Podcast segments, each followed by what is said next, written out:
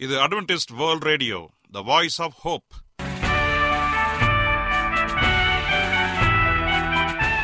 வணக்கம். அன்பான வானொலி நேயர்களே உங்கள் அனைவரையும் கர்த்தராகிய ஆண்டவர் இயேசுவின் நாமத்திலே வாழ்த்தி எங்களது இன்றைய ஒளிபரப்பை கேட்க உங்களை அன்போடு வரவேற்கிறோம். பரலோக வாழ்க்கைக்கு வழிகாட்டக்கூடிய எங்களது ஒளிபரப்பில் இன்று இடம்பெற இருக்கும் நிகழ்ச்சிகள் உடல் ஆரோக்கியத்தை குறித்த செய்திகள் ஆன்மீக சிந்தனைக்கான தேவ செய்திகள் மற்றும் காதுக்கு இனிய கீதங்கள். இன்றைய உலகில் வியாதிகளின் எண்ணிக்கையை கணக்கிட முடியாது. ஒவ்வொரு நாளிலும் பேர் தெரியாத பல பல வியாதிகளால் மனிதர்கள் இறந்து வருவதை காண்கிறோம். இந்த சூழ்நிலையில் நீங்கள் ஆரோக்கியமாக இருக்க வேண்டுமென நாங்கள் விரும்புகிறோம். அதற்கு முன்பதாக ஓர் இனிய பாடலை கேட்டு மகிழ்வோம்.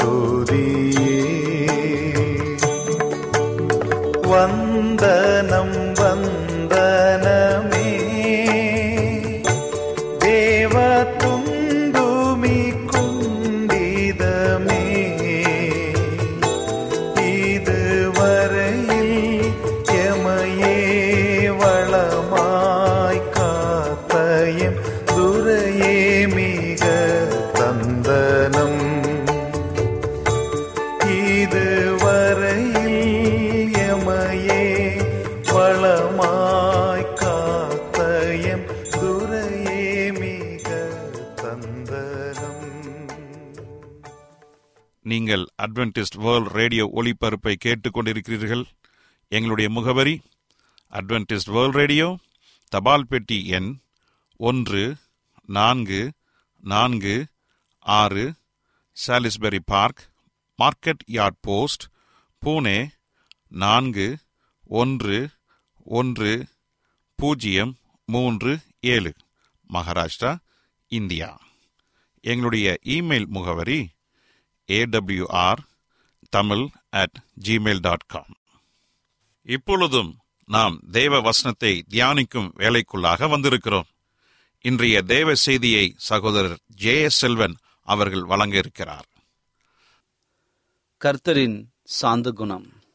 கிறிஸ்துவுக்குள் அன்பான தேவ பிள்ளைகளே உங்கள் அனைவரையும் இந்த அட்வென்டிஸ்ட் உலக வானொலி நிகழ்ச்சியின் வாயிலாக சந்திப்பதிலே மிக்க மகிழ்ச்சி அடைகிறேன். உங்கள் அனைவரையும் ஆண்டவர் இயேசுவின் நாமத்தில் வாழ்த்துகிறேன். நேயர்களே எங்களது அனுதின நிகழ்ச்சிகளை எங்களுடைய இணையதள பக்கத்திலும் கேட்டு மகிழலாம்.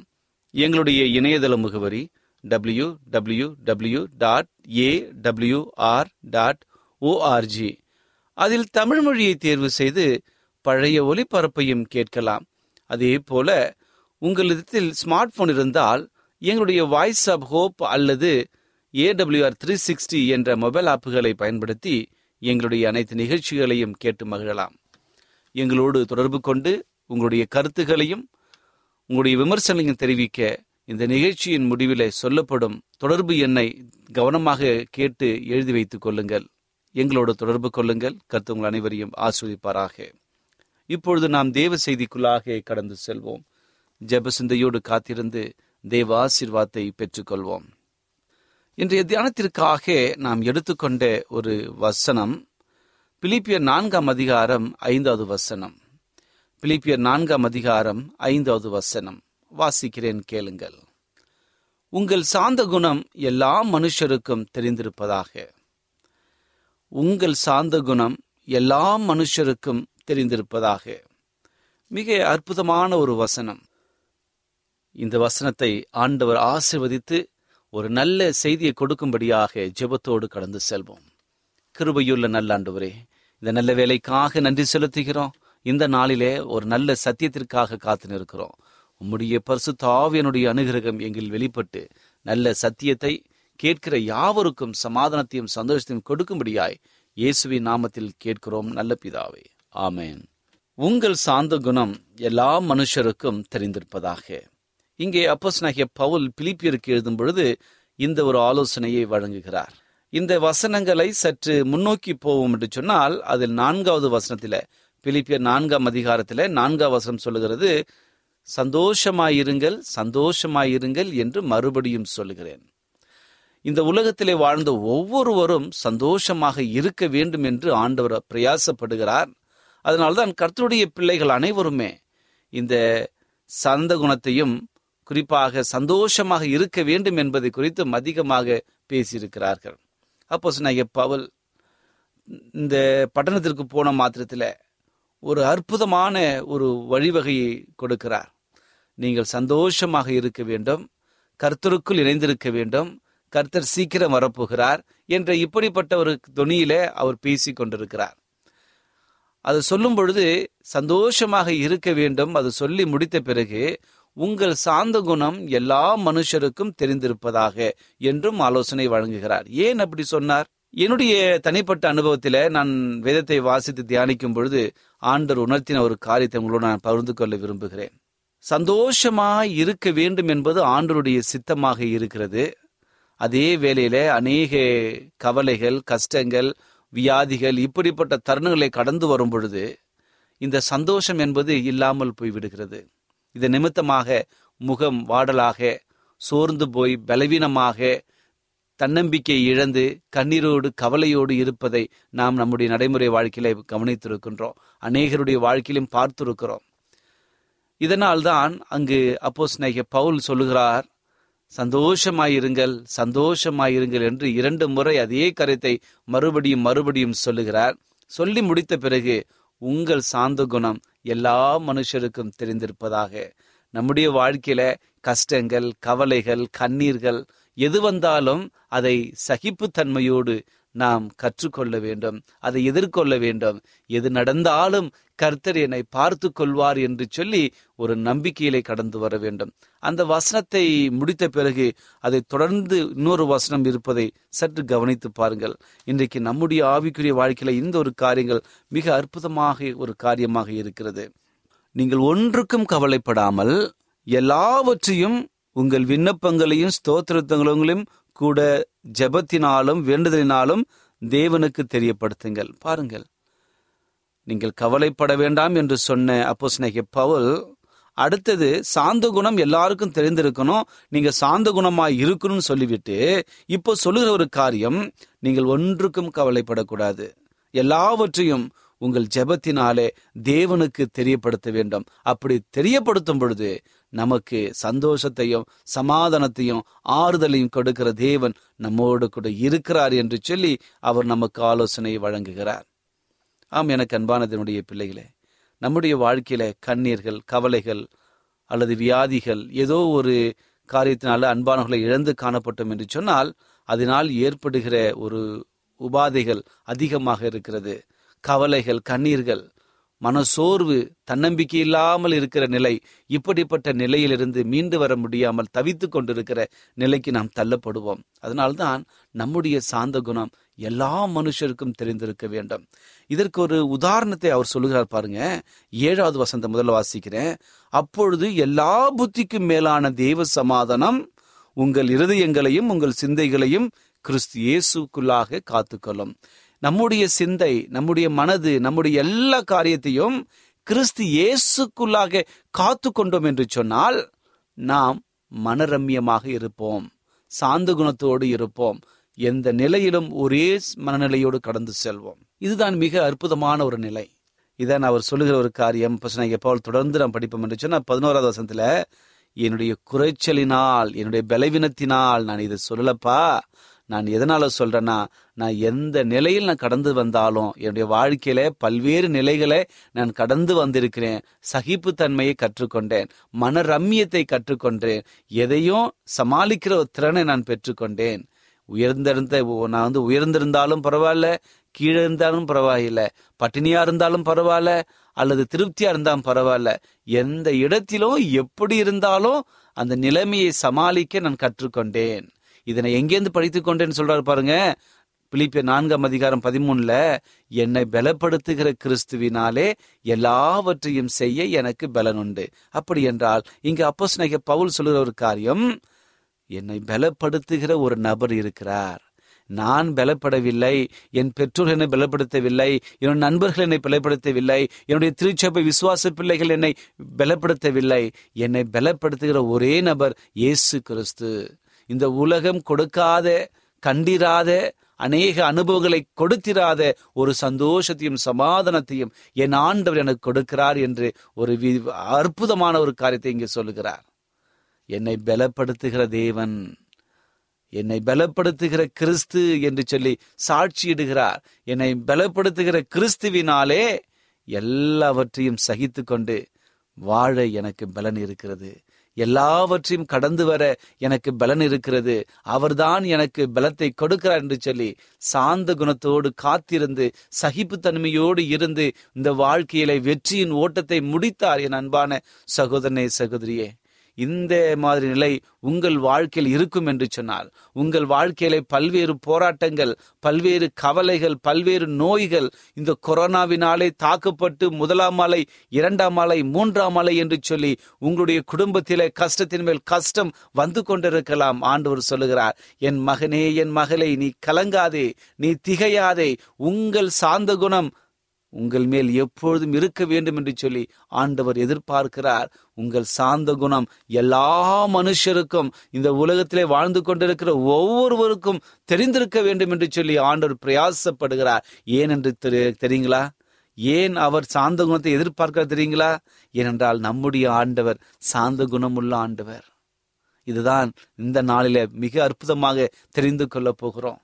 சாந்த குணம் தேவன் நம்மோடு கூட இருக்கிறார். சாந்தத்தின் ஆவியை நாம் பெற்றுக்கொள்ள வேண்டும். சாந்தம் இல்லை என்று சொன்னால் நம்முடைய வாழ்க்கையில பல்வேறு போராட்டங்கள் பல்வேறு பிரச்சனைகள் பல்வேறு அழிவுகள் பல்வேறு கா- காரியங்கள் நம்மை தேவனை விட்டு வழிவிலகி செல்ல இழுத்து போகுகிறது. இப்படிப்பட்ட நிலையில நீங்களும் நானும் ஒன்றுக்கும் கவலைப்படாமல் எல்லாவற்றையும் இயேசு கிறிஸ்துக்குள்ளாக கொண்டு வர வேண்டும். இதுதான் சாந்த குணம். நம்முடைய வாழ்க்கையில எடுத்தோம் கவுத்தோம் என்பதை விட மிகவும் நிதானத்தோடு யோசித்து ஒரு சில காரியங்களை செய்வதற்கு சாந்த குணம் அவசியமாக இருக்கிறது.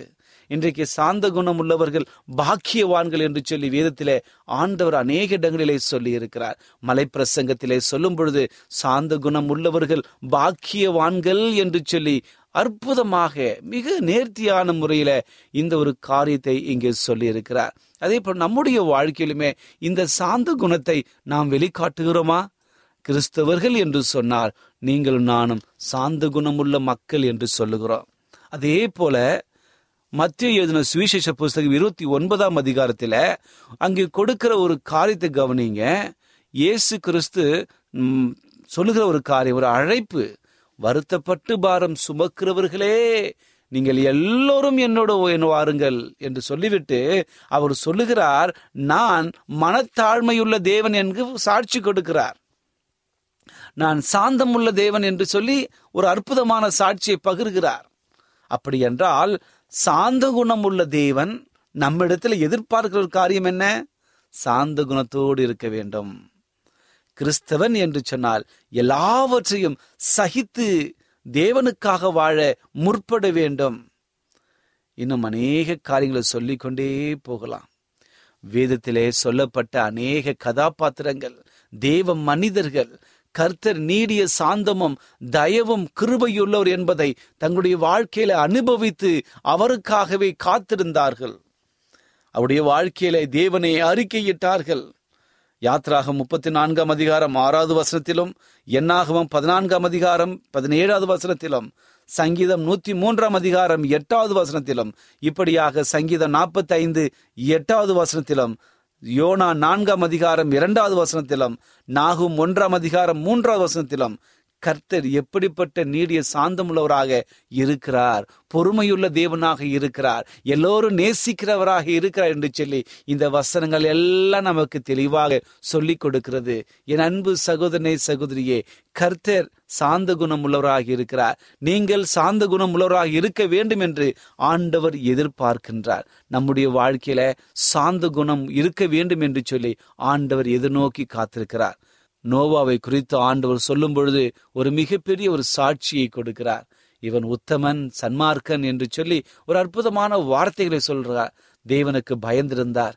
தேவனோடு இணைந்திருந்தார். அநேக கதாபாத்திரங்களே வருகிறது. அப்படி என்றால் இந்த சாந்த குணத்தோடு அவர்கள் இருந்திருக்கிறார்கள். அதே போல யோபுவை குறித்து சொல்லும்போது கூட எனக்கு பயந்து பொல்லாப்புக்கு விலகிற தேவனுடைய மனுஷன் உத்தமனாக இருந்தான் என்று சொல்லி உத்தமன் என்று சொன்னார். சாந்த குணத்தோடு அவன் இருந்தான். எத்தனையோ பிரச்சனைகள் எத்தனையோ உபத்திரவங்கள் எல்லாவற்றையிலும் சாந்த குணத்தை தரித்திருந்தான். அதே போல மோசையை குறித்து ஆண்டவர் சொல்லும் பொழுது மிகப்பெரிய ஒரு சாட்சியை பகிர்கிறார். என்னாகவும் பன்னிரெண்டாம் அதிகாரம் மூன்றாவது வசனத்துல கோபக்கார ஒரு மோசை எப்படி ஆண்டவருக்கு மிக அற்புதமான ஒரு மனிதன் இருக்கிறான் என்பதை தேவன் தன்னுடைய வாயினாலே அதை அறிக்கையிடுகிறார். வேதத்திலே தேவன் மோசையை குறித்து சொல்லும் பொழுது மோசையானவன் பூமியில் உள்ள சகல மனிதரிலும் மிகுந்த சாந்த குணம் உள்ளவனாயிருந்தான் பாருங்க எவ்வளவு பெரிய ஒரு சாட்சி. இந்த உலகத்திலே வாழ்ந்த ஒவ்வொரு மனிதரிலும் மோசை மிகவும் சாந்த குணமுள்ள ஒரு மனுஷனாயிருந்தான். எவ்வளவு போராட்டங்கள் எவ்வளவு கஷ்டங்கள் இப்படிப்பட்ட மத்தியிலும் கூட மோசை ஆண்டவருக்காக நிலைத்திருந்தான்.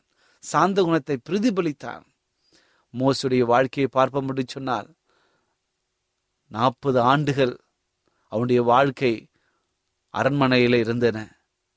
எகிப்து தேசத்திலே அரண்மனையில் இருந்தது.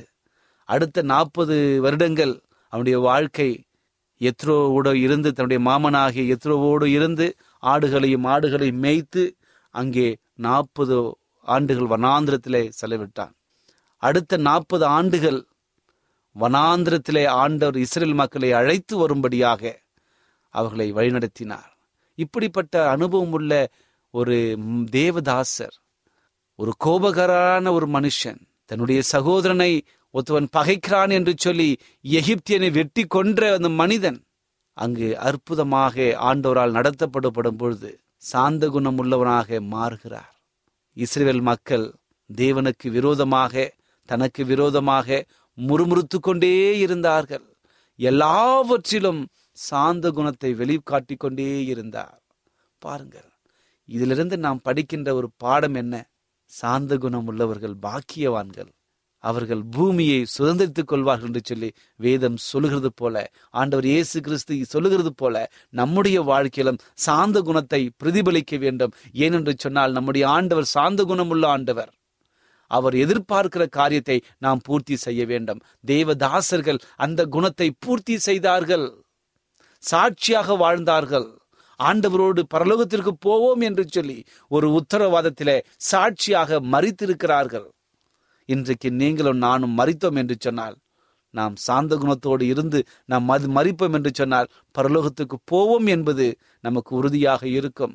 ஒருவேளை கோபக்காரராக வியாதியுள்ளவனாக அல்லது மிகப்பெரிய பாவங்களை செய்து பாவியாக மறிப்போம் என்று சொன்னால் பரலோகம் நமக்கு இல்லாமல் போய்விடும்.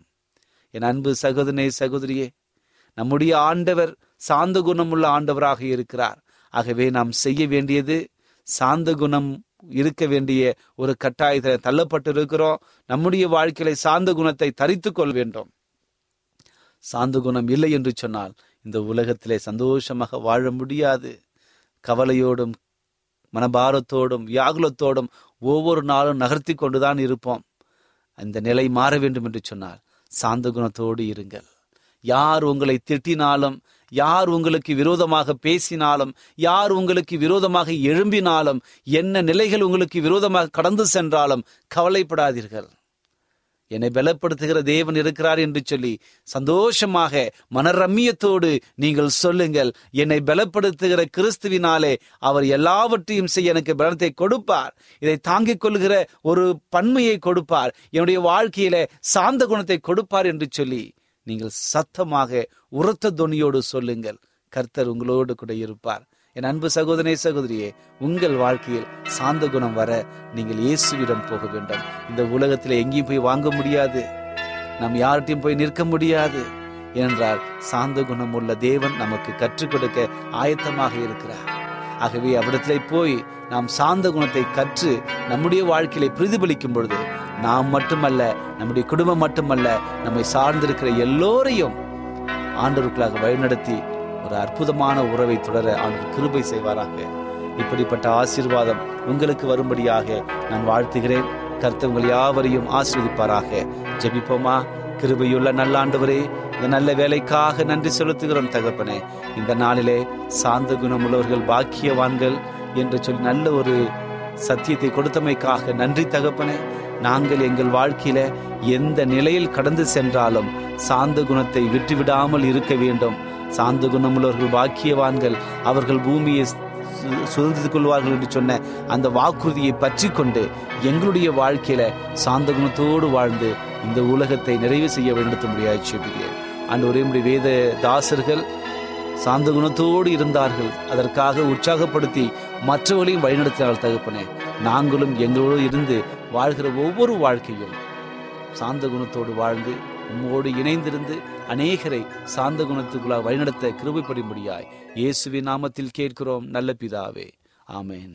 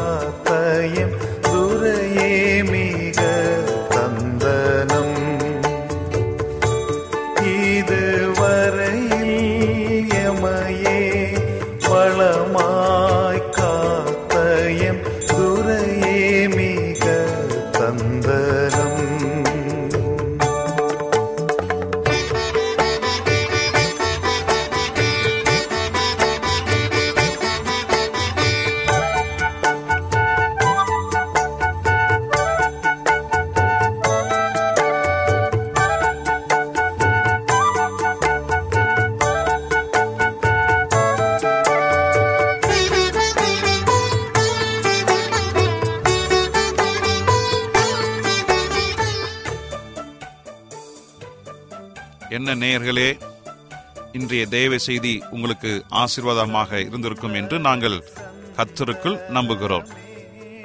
எங்களுடைய இன்றைய ஒளிபரப்பின் மூலமாக நீங்கள் கேட்டு பயனடைந்த நன்மைகளையும் சாட்சிகளையும் எங்களுடைய நிகழ்ச்சியை குறித்த உங்களுடைய கருத்துகளையும் விமர்சனங்களையும் எங்களுக்கு எழுதி அனுப்புமாறு உங்களை அன்புடன் வேண்டிக் கொள்கிறோம். எங்களுடைய முகவரி அட்வென்டிஸ்ட் வேர்ல்ட் ரேடியோ தபால் பெட்டி எண் ஒன்று நான்கு நான்கு ஆறு Salisbury park market yard post Pune நான்கு ஒன்று ஒன்று பூஜ்ஜியம் மூன்று ஏழு. மகாராஷ்டிரா இந்தியா. எங்களுடைய இமெயில் முகவரி AWR Tamil at gmail dot com இத்துடன் எங்களது இன்றைய ஒளிபரப்பு நிறைவு பெறுகிறது. மீண்டும் நாளைய தினம் இதே அலைவரிசையில் அரை மணி நேரம் முன்மதாக சந்திப்போம். கர்த்தர் உங்கள் அனைவரையும் ஆசிர்வதிப்பாராக. உங்களிடமிருந்து விடை பெறுவது ஆர். விக்டர் செல்வன்